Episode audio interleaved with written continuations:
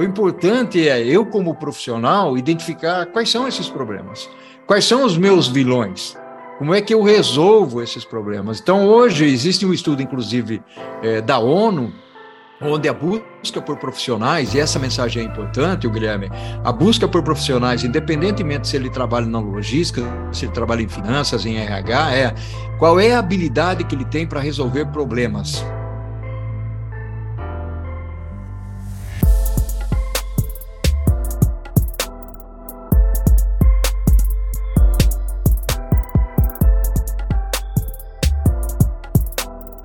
Fala, pessoal, tudo bem? Aqui é Guilherme Ayek, sócio da Atena Lab e da TenaCast, e hoje estamos aqui com uma pessoa muito expert na área de logística, para dar prosseguimento aqui no nosso podcast, né, na nossa segunda temporada, na qual nós vamos falar dos principais conhecimentos profissionais que você deve ter, tá bom?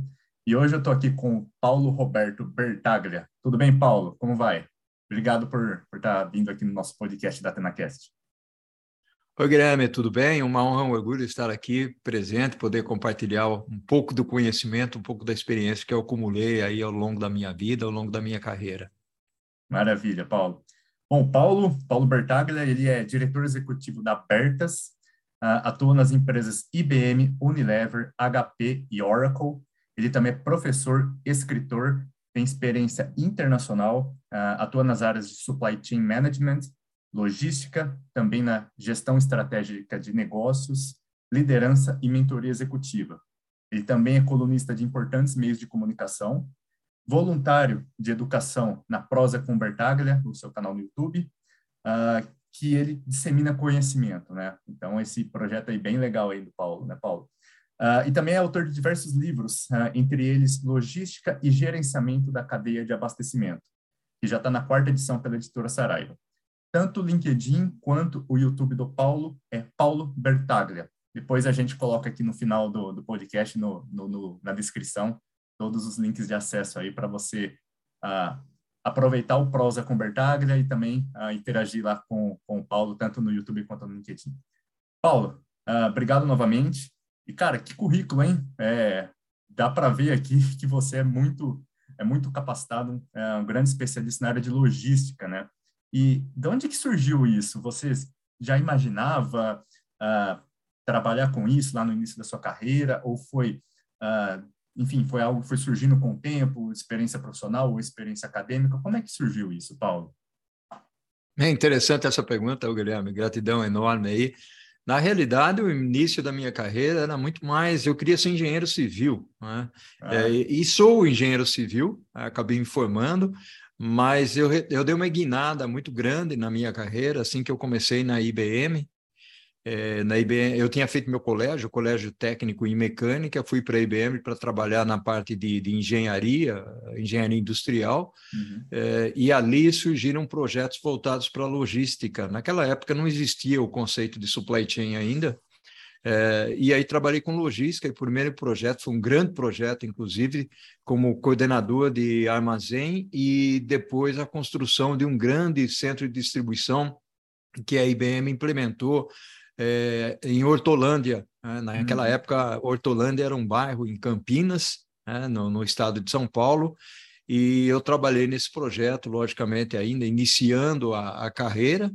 E depois disso, quando eu fui para a Unilever, então Gessy Lever, eu fui para a área de engenharia industrial, mas aí nasceu aquele saborzinho. Eu fui picado pelo mosquito da supply chain, da logística, acabei ficando nessa área. Logicamente, eu trabalhei em compras, em planejamento, na manufatura, ou seja, quando se fala em termos de supply chain, que é toda a cadeia de abastecimento, eu passei por todas as áreas. Depois tive passagens por tecnologia de informação, a área de vendas, e quando eu fui para a HP, aí se consolidou bastante o conhecimento da área de vendas, além de trabalhar com consultoria na área de serviços.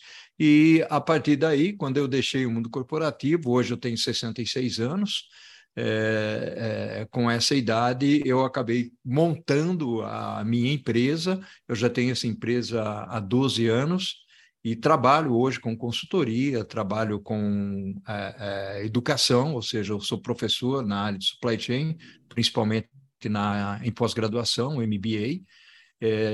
Tenho escrito muito, eu gosto muito de ensinar. Você mencionou aí o meu canal, o YouTube, que é um canal voluntário, exatamente para disseminar o conhecimento, a educação, onde eu trago as pessoas com muita experiência para poder compartilhar o conhecimento comigo. Então é isso, e a logística é uma área fantástica, é uma área apaixonante, tem um espaço enorme aí, o Guilherme. Que legal, Paulo, que legal. Acho que você resume bem o que é a carreira de muitas pessoas, né? De maneira geral. A minha, por exemplo, eu também sou engenheiro, só que eu sou engenheiro mecânico e sou empreendedor também, né? Então, esses desafios profissionais que aparecem na vida da gente, eles muitas vezes fazem a gente dar uma guinada muito grande na carreira, né? E guinada para o bem, no caso, né? E para as pessoas que estão entrando nesse mercado de trabalho, isso às vezes é bem complicado, elas entenderem ou visualizarem isso mesmo, né? E baseado nisso, dessa dificuldade deles entenderem, no ramo da logística mesmo, quais são os principais gaps que as pessoas têm de conhecimento para estar entrando no mercado de trabalho, né? Ou seja, o que as pessoas deveriam saber, né? Deveriam estudar, onde achar esse caminho para estudar, para que elas tivessem um diferencial na hora de entrar ou de se promover também. Bacana essa pergunta, muito interessante, até porque, conceitualmente, a logística ela é uma disciplina extremamente importante e ela está muito conectada à parte de movimentação e armazenagem de produtos e materiais. E muitas vezes as pessoas acham que fazer logística é saber dirigir um caminhão, é saber controlar um estoque, mas vai muito mais além do que isso, né? Então, o preenchimento desses gaps, é um pouco do que nós vamos falar aqui, é extremamente importante. Então, a logística, dentro desse contexto que eu estou falando, de movimentação, de transporte, de armazenagem, adquire uma importância muito grande. E quem está, logicamente, iniciando a carreira, ele vai ganhando experiência ao longo do tempo. Então, o que eu sempre recomendo para as pessoas é uma necessidade muito grande de ter uma educação continuada. Ganhar experiência ao longo do tempo é algo que inevitavelmente vai acontecer, ou seja, a partir do momento que você ingressa na carreira, independentemente da posição, você pode começar como estagiário, assim como eu comecei, né? E dentro dessa perspectiva de estagiário, você vai crescendo horizontalmente ou verticalmente. Eu digo crescendo horizontalmente porque você pode mudar de funções e adquirir mais conhecimentos que lhe dão aquelas experiências para você crescer verticalmente dentro da organização. Então, dentro da logística, existem muitas perspectivas, muitas áreas de trabalho. Você pode trabalhar na área de compras, fazer negociação de fretes, você pode contratar transporte, você pode coordenar um armazém, você pode controlar estoque, você pode trabalhar com inventários, você pode gerenciar tudo isso, você pode ser, inclusive, uma pessoa que constrói armazém, centro de distribuição. Então, você precisa ter um background ou trazer alguém que conheça a parte de engenharia civil, por exemplo, fazer layout, definir que tipos de modais de transporte, comércio exterior, onde você precisa falar idiomas, mas conhecer bastante logística. Então, tem uma amplitude muito grande. E tudo isso, o Guilherme, logicamente, passa por um contexto, uma situação onde o aprendizado é contínuo e constante. Então, muitas áreas, inclusive hoje eu estive conversando com uma pessoa de RH de uma grande organização, e há uma necessidade muito grande, Guilherme, no sentido das pessoas se aprimorarem muito no conhecimento.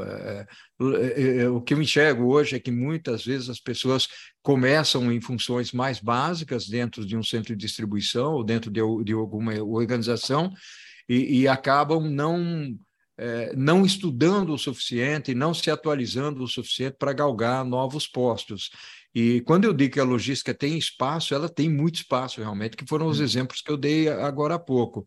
E quando eu falei com essa pessoa, ela falou: Paulo, eu estou preferindo, por exemplo, trabalhar pessoas internas promover pessoas internas, dando a elas condições de trabalho, do que buscar no mercado. Estou sentindo muita dificuldade em identificar pessoas no mercado para preencher as vagas.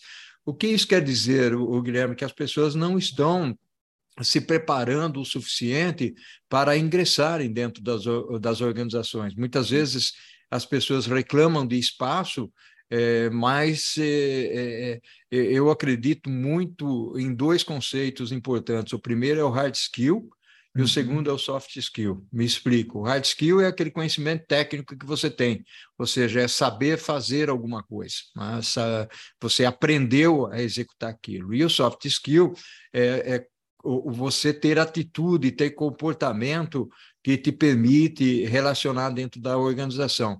E essa composição ela é extremamente importante. A gente já ouviu algumas frases do tipo, a pessoa é contratada pelo que ela sabe fazer e é demitida pelo comportamento que ela tem dentro da organização. Então, são frases que existem e é verdadeiro, são frases verdadeiras e que realmente acontece dentro da organização. Então, tem perspectiva. Logicamente, você não vai ficar a vida toda estudando. Não é isso que eu estou querendo dizer aqui. Existe o tempo onde a gente vai se preparar para poder ter o seu encanto profissional, mas, ao mesmo tempo, você tem que ter o seu lazer.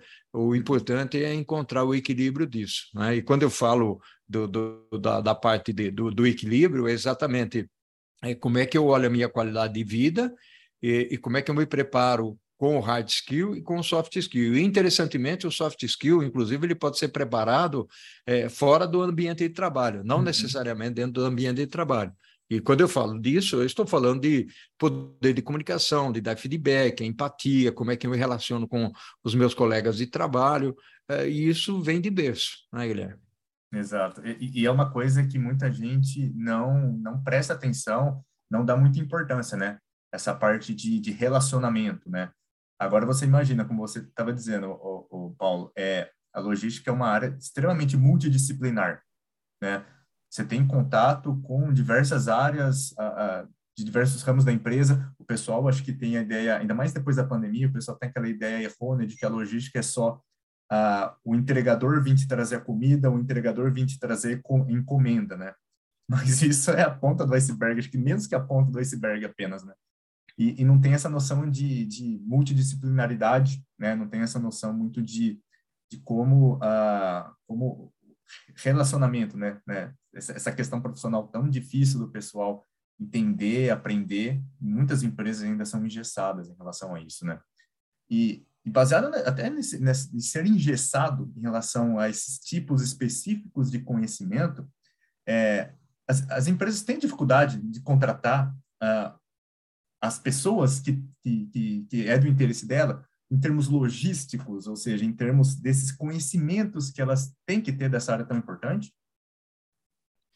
Tem sim, tem na realidade, até pela transformação que as organizações estão sofrendo nesse momento aqui, nas diferentes posições.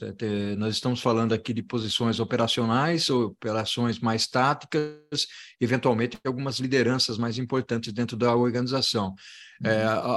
Nós estamos passando por uma transformação digital, mas não só digital. O mercado tem uma perspectiva muito mandatória, no sentido de que o cliente ele demanda muito, nós aprendemos a demandar.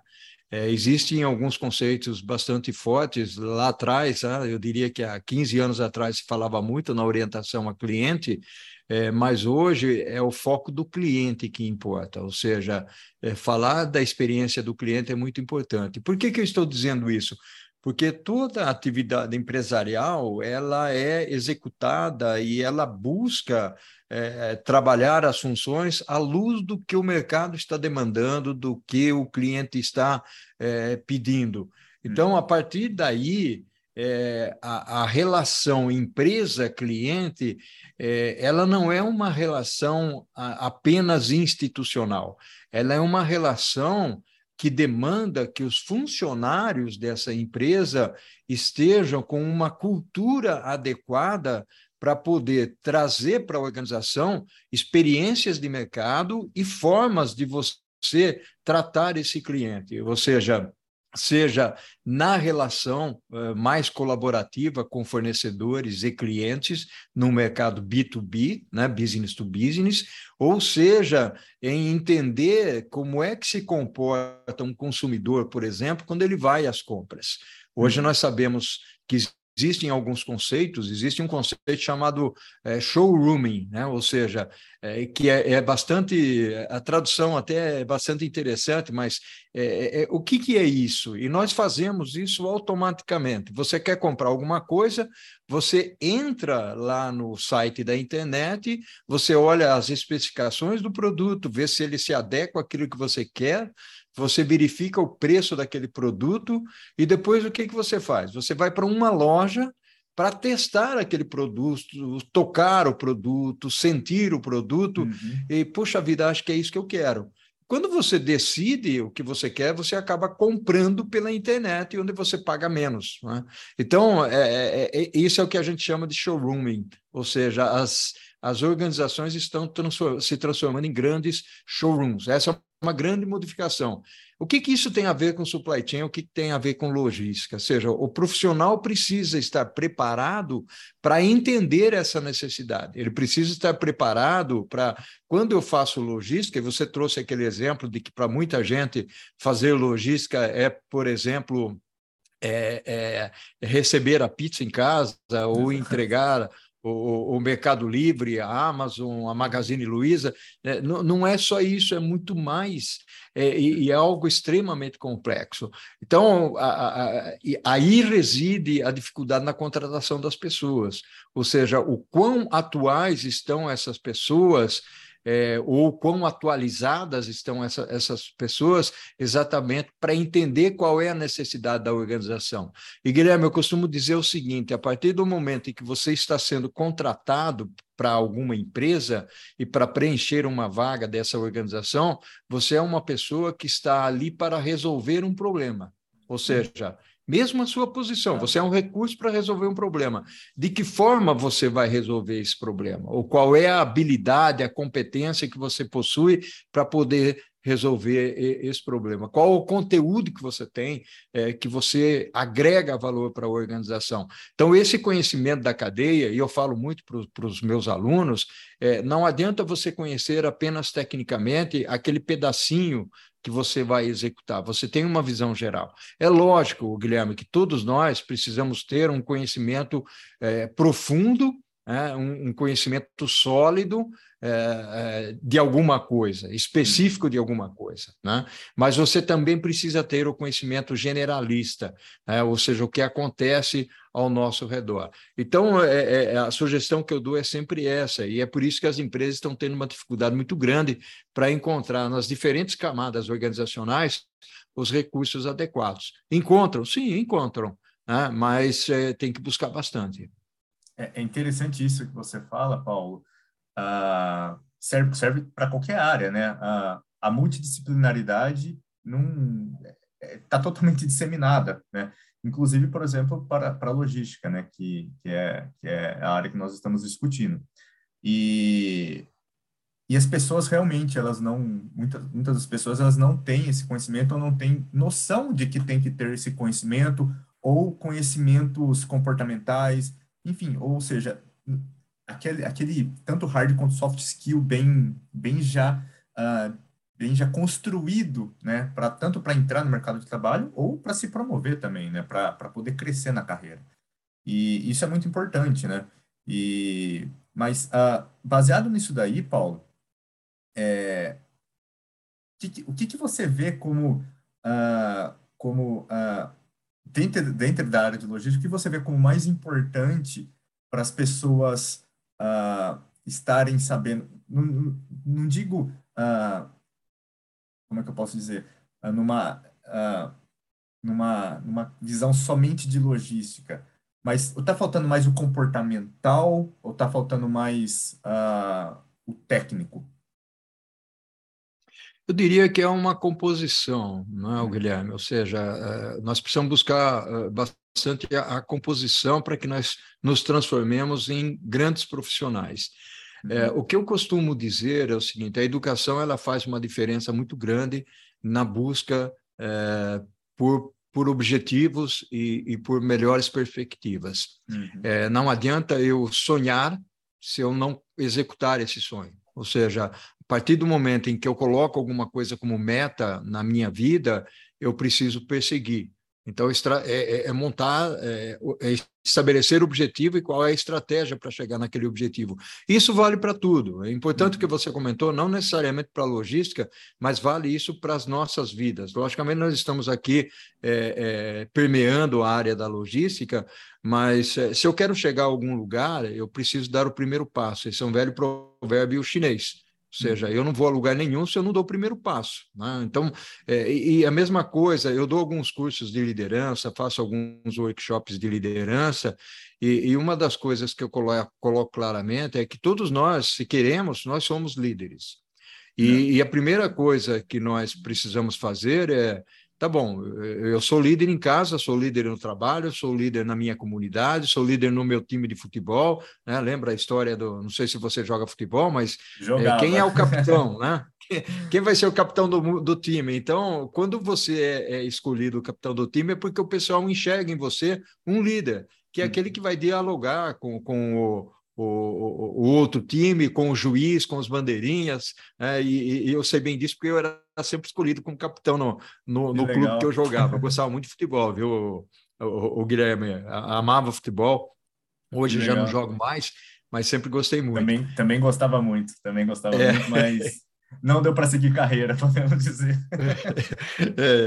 E, ademais, a gente não tinha muito tempo para treinar, então acabava ficando um pouquinho enferrujado. Mas o ponto aqui é exatamente isso, são as perspectivas.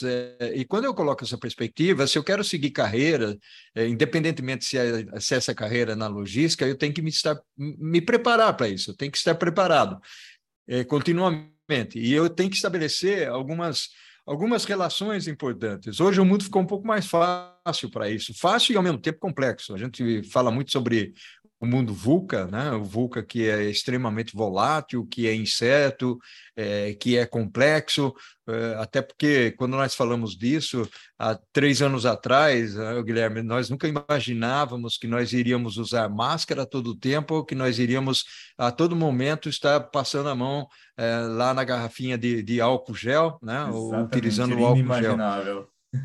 Exatamente. Então, essa é uma incerteza. E existem outras incertezas, né? Ou seja, ninguém imaginava, por exemplo, que ia haver paradas de navios lá na China, que é o maior hub fabril do mundo e o maior hub logístico do mundo. Então, cerca de 70% a 80% da movimentação logística no mundo passa pela China, né? É um importante hub que nós temos aí. Então, o lockdown, a impossibilidade de carregar e descarregar navios, que de certa forma gerou um transtorno no mundo, faltando peças, componentes para uma série de segmentos fabris, e ao mesmo tempo, remédios que deixaram de certa forma de ser produzidos e transportados, entre outras coisas. E ao mesmo tempo, tem um lado que é importante, o aumento do frete, né? O frete que antes era em torno de $2.000, R$2.000 para um determinado ponto, aumentou 3, 4 vezes. Então, isso está muito caro, realmente, em termos de frete marítimo, e a tendência é não voltar para as bases anteriores. E, até porque, né, o pessoal acaba acostumando com isso, e tem impactos logísticos fortes causados, inclusive, pelo combustível ou pelos combustíveis aí. E, ademais da pandemia e de tudo que aconteceu, nós tivemos o canal de Suez, né? Quando todo mundo imaginava que a coisa ia melhorar um pouquinho, né? Nós tivemos aquela parada no canal de Suez, onde ficaram aí alguns navios retidos, né? Sem poder transportar. Então, logicamente, que eu estou falando aqui do mundo VUCA, eu gosto de me alongar um pouco nesse aspecto, são coisas imprevisíveis, não dá para você ter uma bola de cristal e saber o que vai acontecer, como é que o mundo vai parar. Mas o ponto é o quanto eu estou parado, ou melhor dizendo, o quanto eu estou preparado para quando acontecer alguma coisa desse tipo. Você não precisa saber que a ruptura, eventualmente, vai ser um problema de saúde, um vírus, ou que a ruptura vai ser um navio, uma parada de um navio. O que você precisa saber é, vai acontecer uma ruptura, ou, e se acontecer, o que eu vou fazer? Né? Exato. Então, você não precisa exatamente ter o evento, mas como é que eu me preparo para os eventos se eles acontecerem? Qual a estratégia que eu tenho? Né? Então, eu costumo dizer isso, porque as pessoas falam, poxa, mas eu não sabia que ia ter pandemia, eu não sabia que o navio ia parar no canal de Suez. Não é essa a questão. Você não precisa saber que o navio vai parar no canal de Suez. Você precisa saber o seguinte, se acontecer uma ruptura, né, seja ela qual for, qual é a flexibilidade que você tem? Qual é a margem de manobra? Qual é a contingência que você tem? Hoje se questiona muito, por exemplo, o conceito da logística enxuta, da manufatura enxuta, exatamente porque, pelo fato dela ser enxuta, as empresas trabalhavam com um capital de trabalho, com um nível de estoque bastante baixo, imaginando que o navio, vou programar um navio que vem da China para o Brasil e que leva aí 35, 40 dias, por exemplo, né? Entre sair de lá, chegar ao Brasil, né? Alfândega e tal, mas você não pode trabalhar no limite. Se acontecer alguma coisa. Exatamente. Então, muitas empresas trabalharam no limite, e esse fato de trabalhar no limite é que atrapalharam um pouco. Eu estou trazendo esses exemplos, Guilherme, exatamente porque quando eu falo que a pessoa precisa ter o conhecimento específico, está ok, bacana. Então, eu tenho conhecimento específico, eu conheço logística, por exemplo, ou estou começando a conhecer porque eu sou um recém-formado. Né? Mas o que mais eu conheço ao redor disso? Eu costumo contar uma historinha, Guilherme, posso contar uma historinha aqui? À vontade, Paulo, todo seu. Tem um caso, essa história é real, onde um maquinista de um trem que já tinha 35 anos ia se aposentar.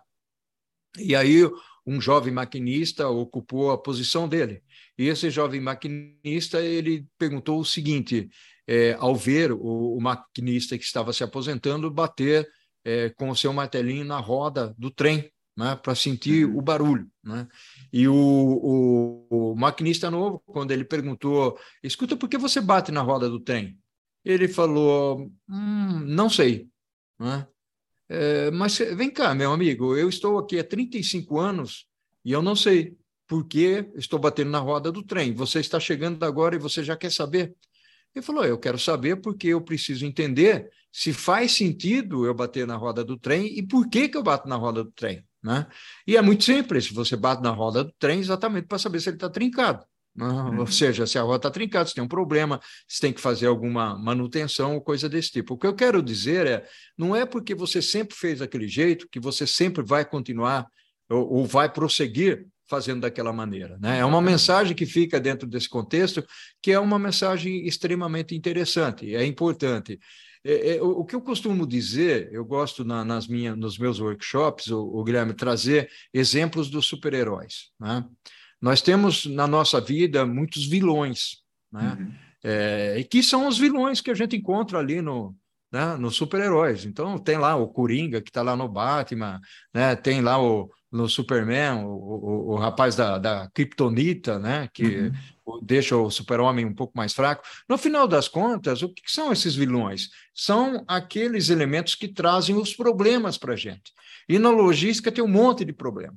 O importante é eu, como profissional, identificar quais são esses problemas, quais são os meus vilões, como é que eu resolvo esses problemas. Então, hoje, existe um estudo, inclusive, da ONU, onde a busca por profissionais, e essa mensagem é importante, Guilherme, a busca por profissionais, independentemente se ele trabalha na logística, se ele trabalha em finanças, em RH, qual é a habilidade que ele tem para resolver problemas.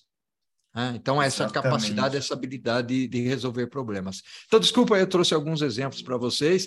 Eu acho que é importante para o pessoal que ouve aqui o seu podcast.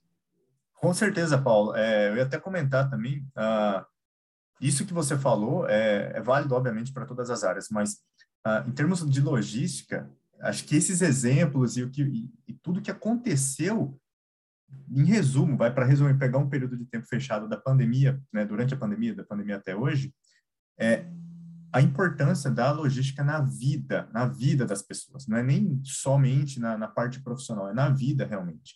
Então, você não tem, não é só não ter a entrega do produto que você comprou pela internet. É você não ter comida, é você não ter um combustível, digamos, por exemplo, a um preço mais em conta, podemos dizer, por causa de alta em transporte, em diesel, por exemplo, né?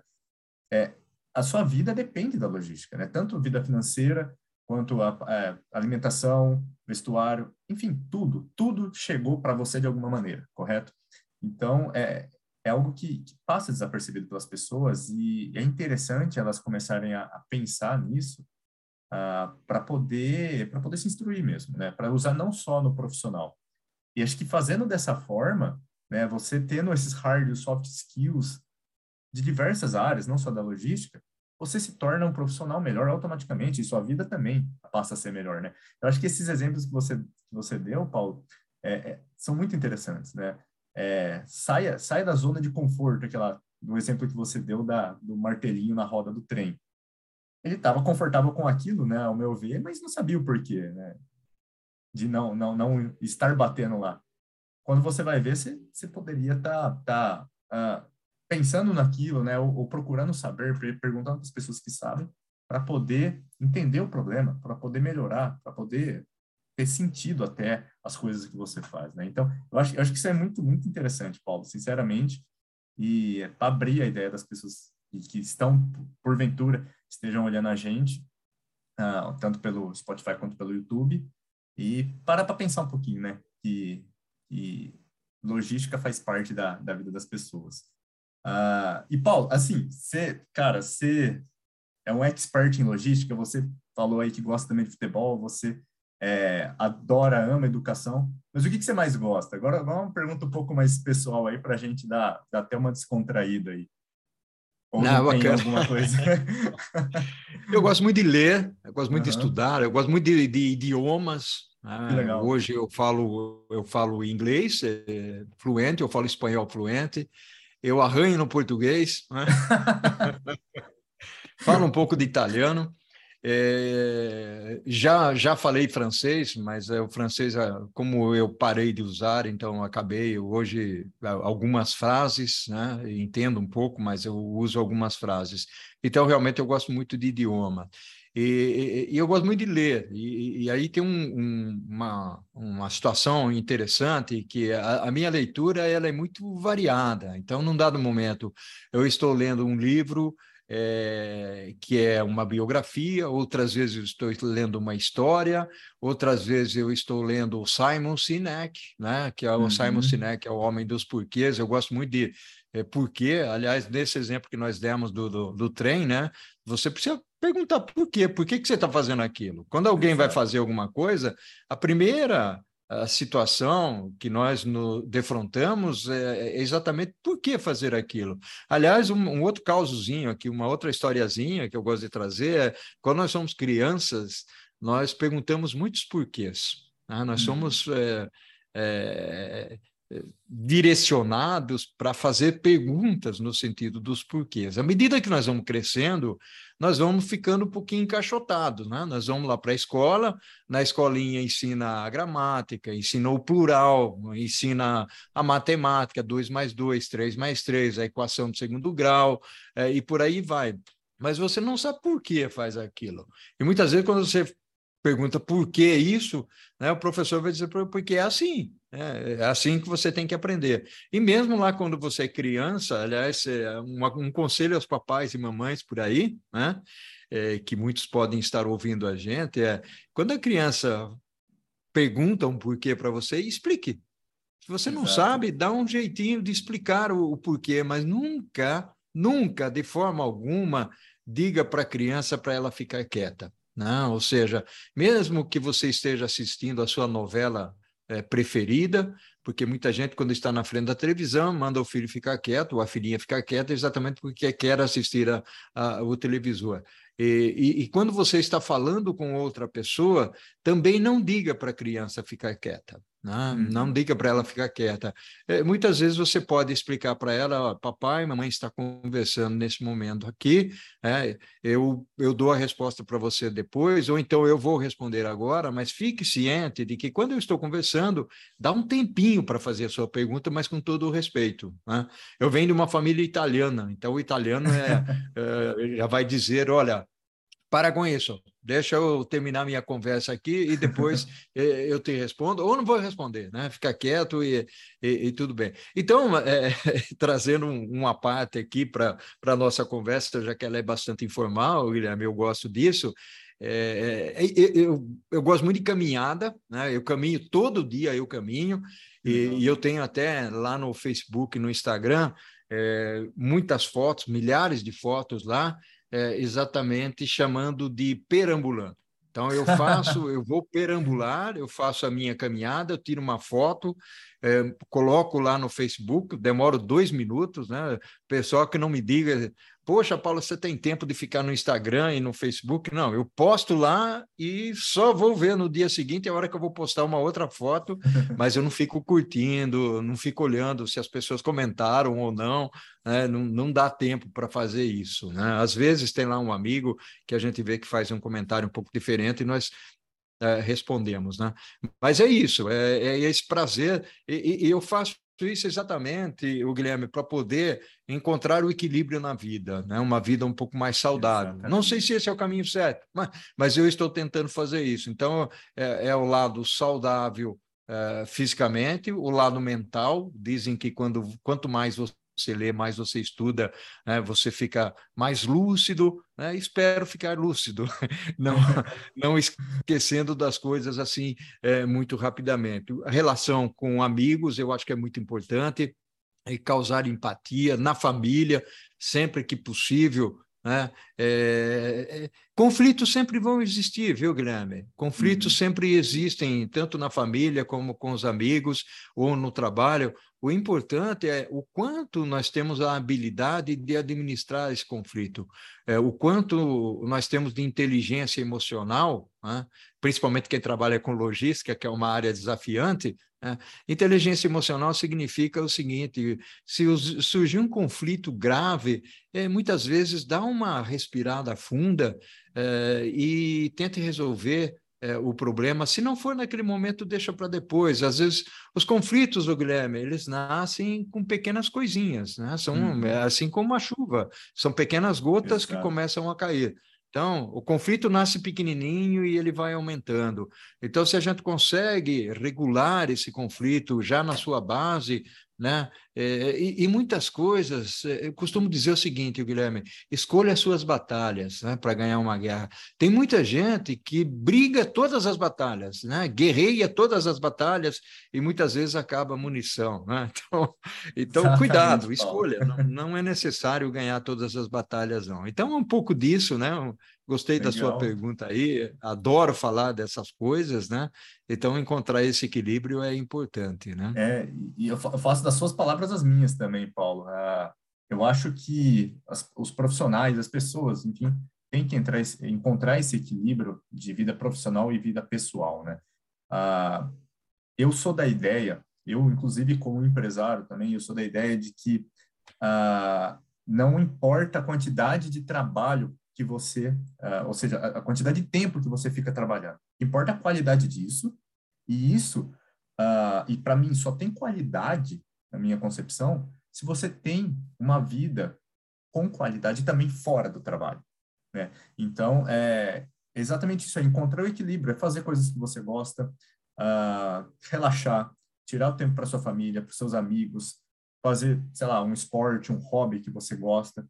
Isso, para mim, é essencial. Eu, como empresário, aqui na Atena Lab, eu e os meus sócios pensamos da mesma forma e achamos que isso é a evolução natural do trabalho, né? E da vida por si só, né? Afinal, não estamos falando só da parte profissional. Então, eu concordo, acho que boa parte das pessoas que hoje vão ver esse podcast aqui, vão concordar com você, coisa que talvez há, sei lá, 10 anos atrás, não precisa até muito tempo atrás, não iria estar tão, acho que tão claro isso ainda na cabeça das pessoas. Ainda existe muitas empresas que têm uma concepção de ao trabalho é o tempo que você passa aqui, quando não é isso, né? A qualidade, na minha concepção, do que você entrega, né? Eu acho que tudo isso que você falou, Paulo, essa pergunta do que você realmente gosta, eu acho que exemplifica bem, né? Bem essa mente de que você pode ser um excelente profissional, uma referência na área, só que também tendo uma vida fora de lá, né? Então, eu acho bem legal isso, Paulo. Fico muito feliz de ter ouvido isso daí de você.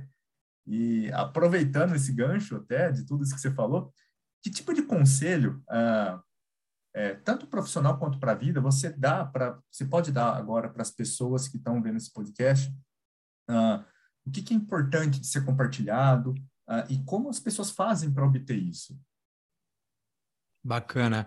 Você sabe, Guilherme, eu sou mentor de executivos e não executivos, sou mentor de startups, as pessoas me procuram. E uma das coisas que eu falo é a seguinte, exatamente por isso que eu gosto de mentoria. Eu posso dizer ou trazer algumas alternativas, alguns caminhos, como remover obstáculos, mas a decisão final é sempre das pessoas, a escolha é sempre das pessoas. Eu não gosto muito da definição de empatia, por exemplo, que a gente vê em muitos lugares, que a empatia é você estar no lugar da outra pessoa, calçar o sapato da outra pessoa. Não, empatia é entender e compreender a situação da outra pessoa, não é você estar no lugar da outra pessoa. Primeiro, porque você não consegue estar no lugar da outra pessoa. Esse é um pequeno detalhe. Você é você, você não consegue estar no lugar da outra pessoa. E segundo, se você conseguisse estar no lugar da outra pessoa, você não ajudaria a outra pessoa, né? Uhum. Porque se a pessoa está tendo um problema muito grave, ela está com toda a ansiedade e angústia dela, você de fora consegue ajudar melhor.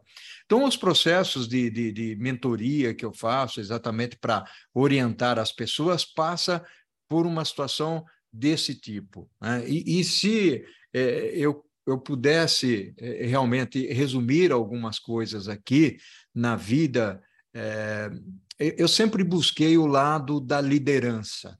Todos nós somos líderes, você não precisa ter funcionário para ser líder, né? Uhum. Agora, ser líder é gostar de pessoas.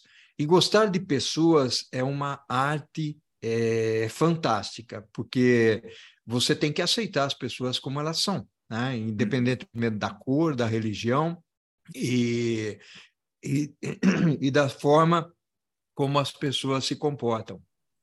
Vou fazer um parênteses aqui, porque um pigarrinho me pegou. Quando a conversa é boa, acontece isso. Não tem jeito, né?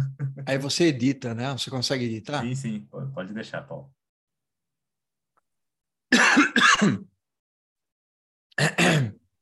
Aí. E o importante nisso tudo, o Guilherme, basicamente, é que as pessoas elas tenham condições de fazer as suas escolhas. E fazer as suas escolhas baseadas nos prazeres que elas têm, e nas pessoas. Eu acho que o mundo ele ficaria muito mais fácil de se viver se a gente se conectasse mais com as pessoas. Aí você pode me dizer, poxa, mas Paulo, esse é um pensamento que você tem e que o Guilherme tem, mas não necessariamente esse pensamento também está com a pessoa com quem eu vou interagir, o meu chefe, por exemplo. Estou trazendo um exemplo aqui. É lógico, muitas vezes na nossa vida nós vamos ter que conviver com situações que nos desagradam. Muitas vezes você vai para um atendimento do setor público onde a pessoa que vai lhe atender, ela está molesta, ela está chateada, ela não vai lhe tratar bem, e muitas vezes você não sabe nem o que está se passando. O importante é você se comportar de uma maneira que a pessoa do outro lado, ela enxergue isso e muitas vezes mude a forma dela se comportar. E muitas vezes você também precisa entender que aquela pessoa passou por um problema. Eu estive numa reunião recentemente em São Paulo, onde Na primeira hora, eu fui o primeiro cliente a chegar àquela empresa e a menina estava sonolenta, chateada, e eu perguntei para ela, puxa vida, mas o que aconteceu com você? Já que eu era o primeiro, ela estava começando, porque eu estou vendo que você não está legal, né? Aconteceu alguma coisa? Ela falou, não aconteceu nada, mas é que eu estou fazendo um esforço muito grande para me manter aqui atendendo bem as pessoas. Primeiro, eu fui dormir 1h da manhã, porque eu faço universidade, né? E eu tenho que tomar metrô para chegar na minha casa. Eu tenho que levantar muito cedo para poder pegar o metrô de novo e chegar no meu trabalho. Então, eu durmo em torno de 4 horas por noite. E eu estou com enxaqueca. Nossa. Então, olha, você... Na realidade, eu fiquei sabendo disso porque ela me contou. Mas você poderia, ou eu poderia estar julgando aquela menina, né, como uma má profissional. Quando, na realidade, em sã consciência, é uma pessoa que dormiu 4 horas na noite e estava com enxaqueca. Eu não sei se você tem enxaqueca. Eu não tenho, mas minha esposa tem. Graças a Deus não, Paulo. Né? Graças a Deus. E eu sei o que é conviver com uma pessoa que tem enxaqueca. Ela fica calada, né? É uma pessoa que tem dificuldade, às vezes, de sorrir naquele momento. E a minha esposa é uma pessoa fantástica, que sorri a todo momento, é muito alegre. Então, eu a conheço muito bem. E eu sei quando ela está com enxaqueca.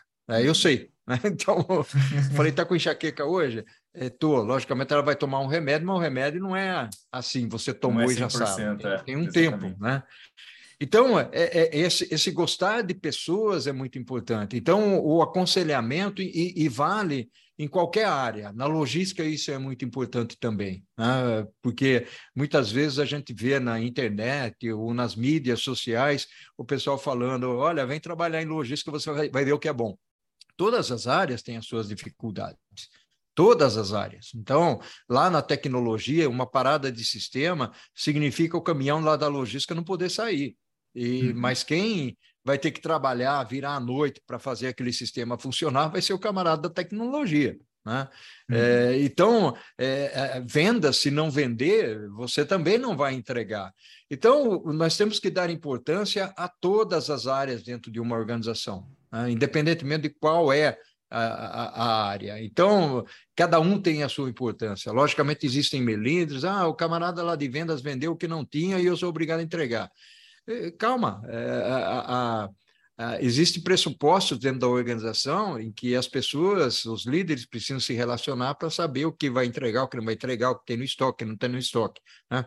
Então, são algumas condições importantes que começa pelo lado emocional, que começa pela aceitação, começa pela comunicação. Aliás, comunicar é uma coisa, é uma arte fantástica, o Guilherme. E é complicado também, eu não falo em comunicação aqui de estar falando, né, de ter a capacidade da oratória, não é isso.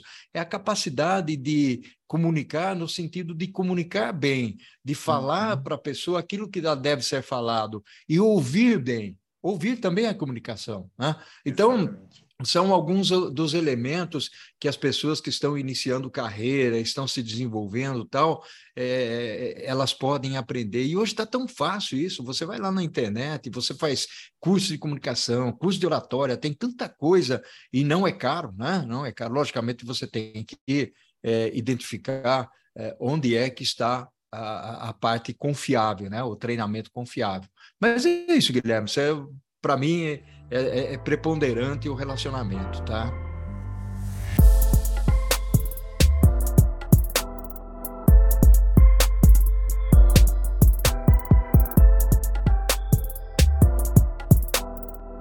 Bom, Paulo, eu queria te agradecer. Acho que não foi só uma conversa, tanto técnica, falando de logística, quanto um bate-papo mesmo. Foi uma aula isso daí, né? Foi espetacular. Eu acho que eu aprendi muito. Eu acho, não tenho certeza, aprendi muito. Tanto da parte logística quanto da parte pessoal, aí podemos dizer. Com certeza, acho que quem vai estar vendo a gente aí também, né? Então, acho que foi uma coisa, um papo bem legal. Muito bom mesmo. E queria te agradecer, Paulo, por estar aqui com a gente na TenaCast, né? Falando sobre essas experiências, essas lições de vida aí, E queria que você deixasse aqui os seus canais de divulgação. Você também tem um livro, tem um canal no YouTube, a Prosa com Bertaglia, né, correto? Futuramente aí também vai estar com... Talvez quem está vendo esse podcast já vai ver lá o curso, enfim, o livro do Paulo na Atena Lab. Enfim, Paulo, muito obrigado, viu? Você quer falar um pouco mais a respeito dos seus canais? Enfim... Agora, nesse mês de junho passado, eu completei 41 anos de voluntariado. Né? Uhum. Não é de idade, viu, Guilherme? É voluntariado. E nesse voluntariado eu sempre priorizei a educação. Então, eu dei cursos, dei palestras de todo tipo, né? Isso ajuda muito a gente a aprender também, porque quem aprende ensina e quem ensina aprende. Uhum. E eu ensinava geografia, matemática, ciências, computação, para os jovens que tinham menos possibilidades. Então, comecei dessa forma. Depois isso evoluiu, algumas empresas me patrocinavam e diziam o seguinte: Paulo, você dá o curso e a gente paga o almoço para os estudantes, alugamos as salas, cediam salas. E, mais recentemente, eu criei um canal lá no YouTube chamado Prosa com Bertaglia, e esse canal é um canal que eu tenho muito orgulho, onde eu trago pessoas para prosear comigo. Tem mais de 400 prosas com pessoas diferentes, falando de logística, supply chain, planejamento, tecnologia, marketing, liderança, ou seja, temas variados, porque é nisso que eu acredito. Eu acredito que as pessoas elas podem ter conhecimentos variados. E eu montei essa estrutura do Prosa com Bertaglia como se fosse um curso de pós-graduação. Então, eu trago os temas baseados nesse contexto, como se fossem aulas, né? Logicamente, isso não está rotulado lá, mas eu tenho aqui a minha estrutura que eu fui montada. Então, eu tenho Prosa com Bertaglia, eu tenho o meu livro, eu tenho 12 livros escritos, e o livro principal, logicamente, é o Logística e Gerenciamento da Cadeia de Abastecimento, que está no mercado. Os outros livros foram livros que eu escrevi para as universidades, então estão incorporadas às universidades, você não vai achar no mercado, acha nos cursos que vão ser feitos lá. Eu tenho o LinkedIn, pelo LinkedIn eu faço muita contribuição, eu posto coisas educativas, esse é o grande objetivo. Você não vai ver lá no LinkedIn eu publicando o aniversário do meu casamento, né? Então, que tem muita coisa desse tipo lá, né? Então, a gente tem que buscar realmente o que é essencial. Então, é isso, essas são as dicas. Se o pessoal quiser se inscrever no Prosa com Bertaglia, fique à vontade, né? E nós vamos também aqui fazer parte da sua plataforma, né, Guilherme? Opa, com todo prazer, e acho que vai agregar muito às pessoas, Paulo, você estando lá na plataforma, com seus cursos, com seu livro, enfim. Então, a Atena Lab vai tá sendo bastante contemplada aí, felizmente, com seus cursos, com seu conteúdo, Paulo. E, bom, gostaria de agradecer novamente, Paulo, muito obrigado pelo seu tempo, pelo seu ensinamento. E vamos nos falando aí, quem sabe trazer para mais uma conversa aqui na TenaCast. Obrigado, viu? Valeu, um abraço ao infinito e além, o que nós fazemos em vida e com na eternidade. Opa, com certeza. Obrigado, Paulo. Tchau, tchau. Tchau, tchau, pessoal. Obrigado pela audiência.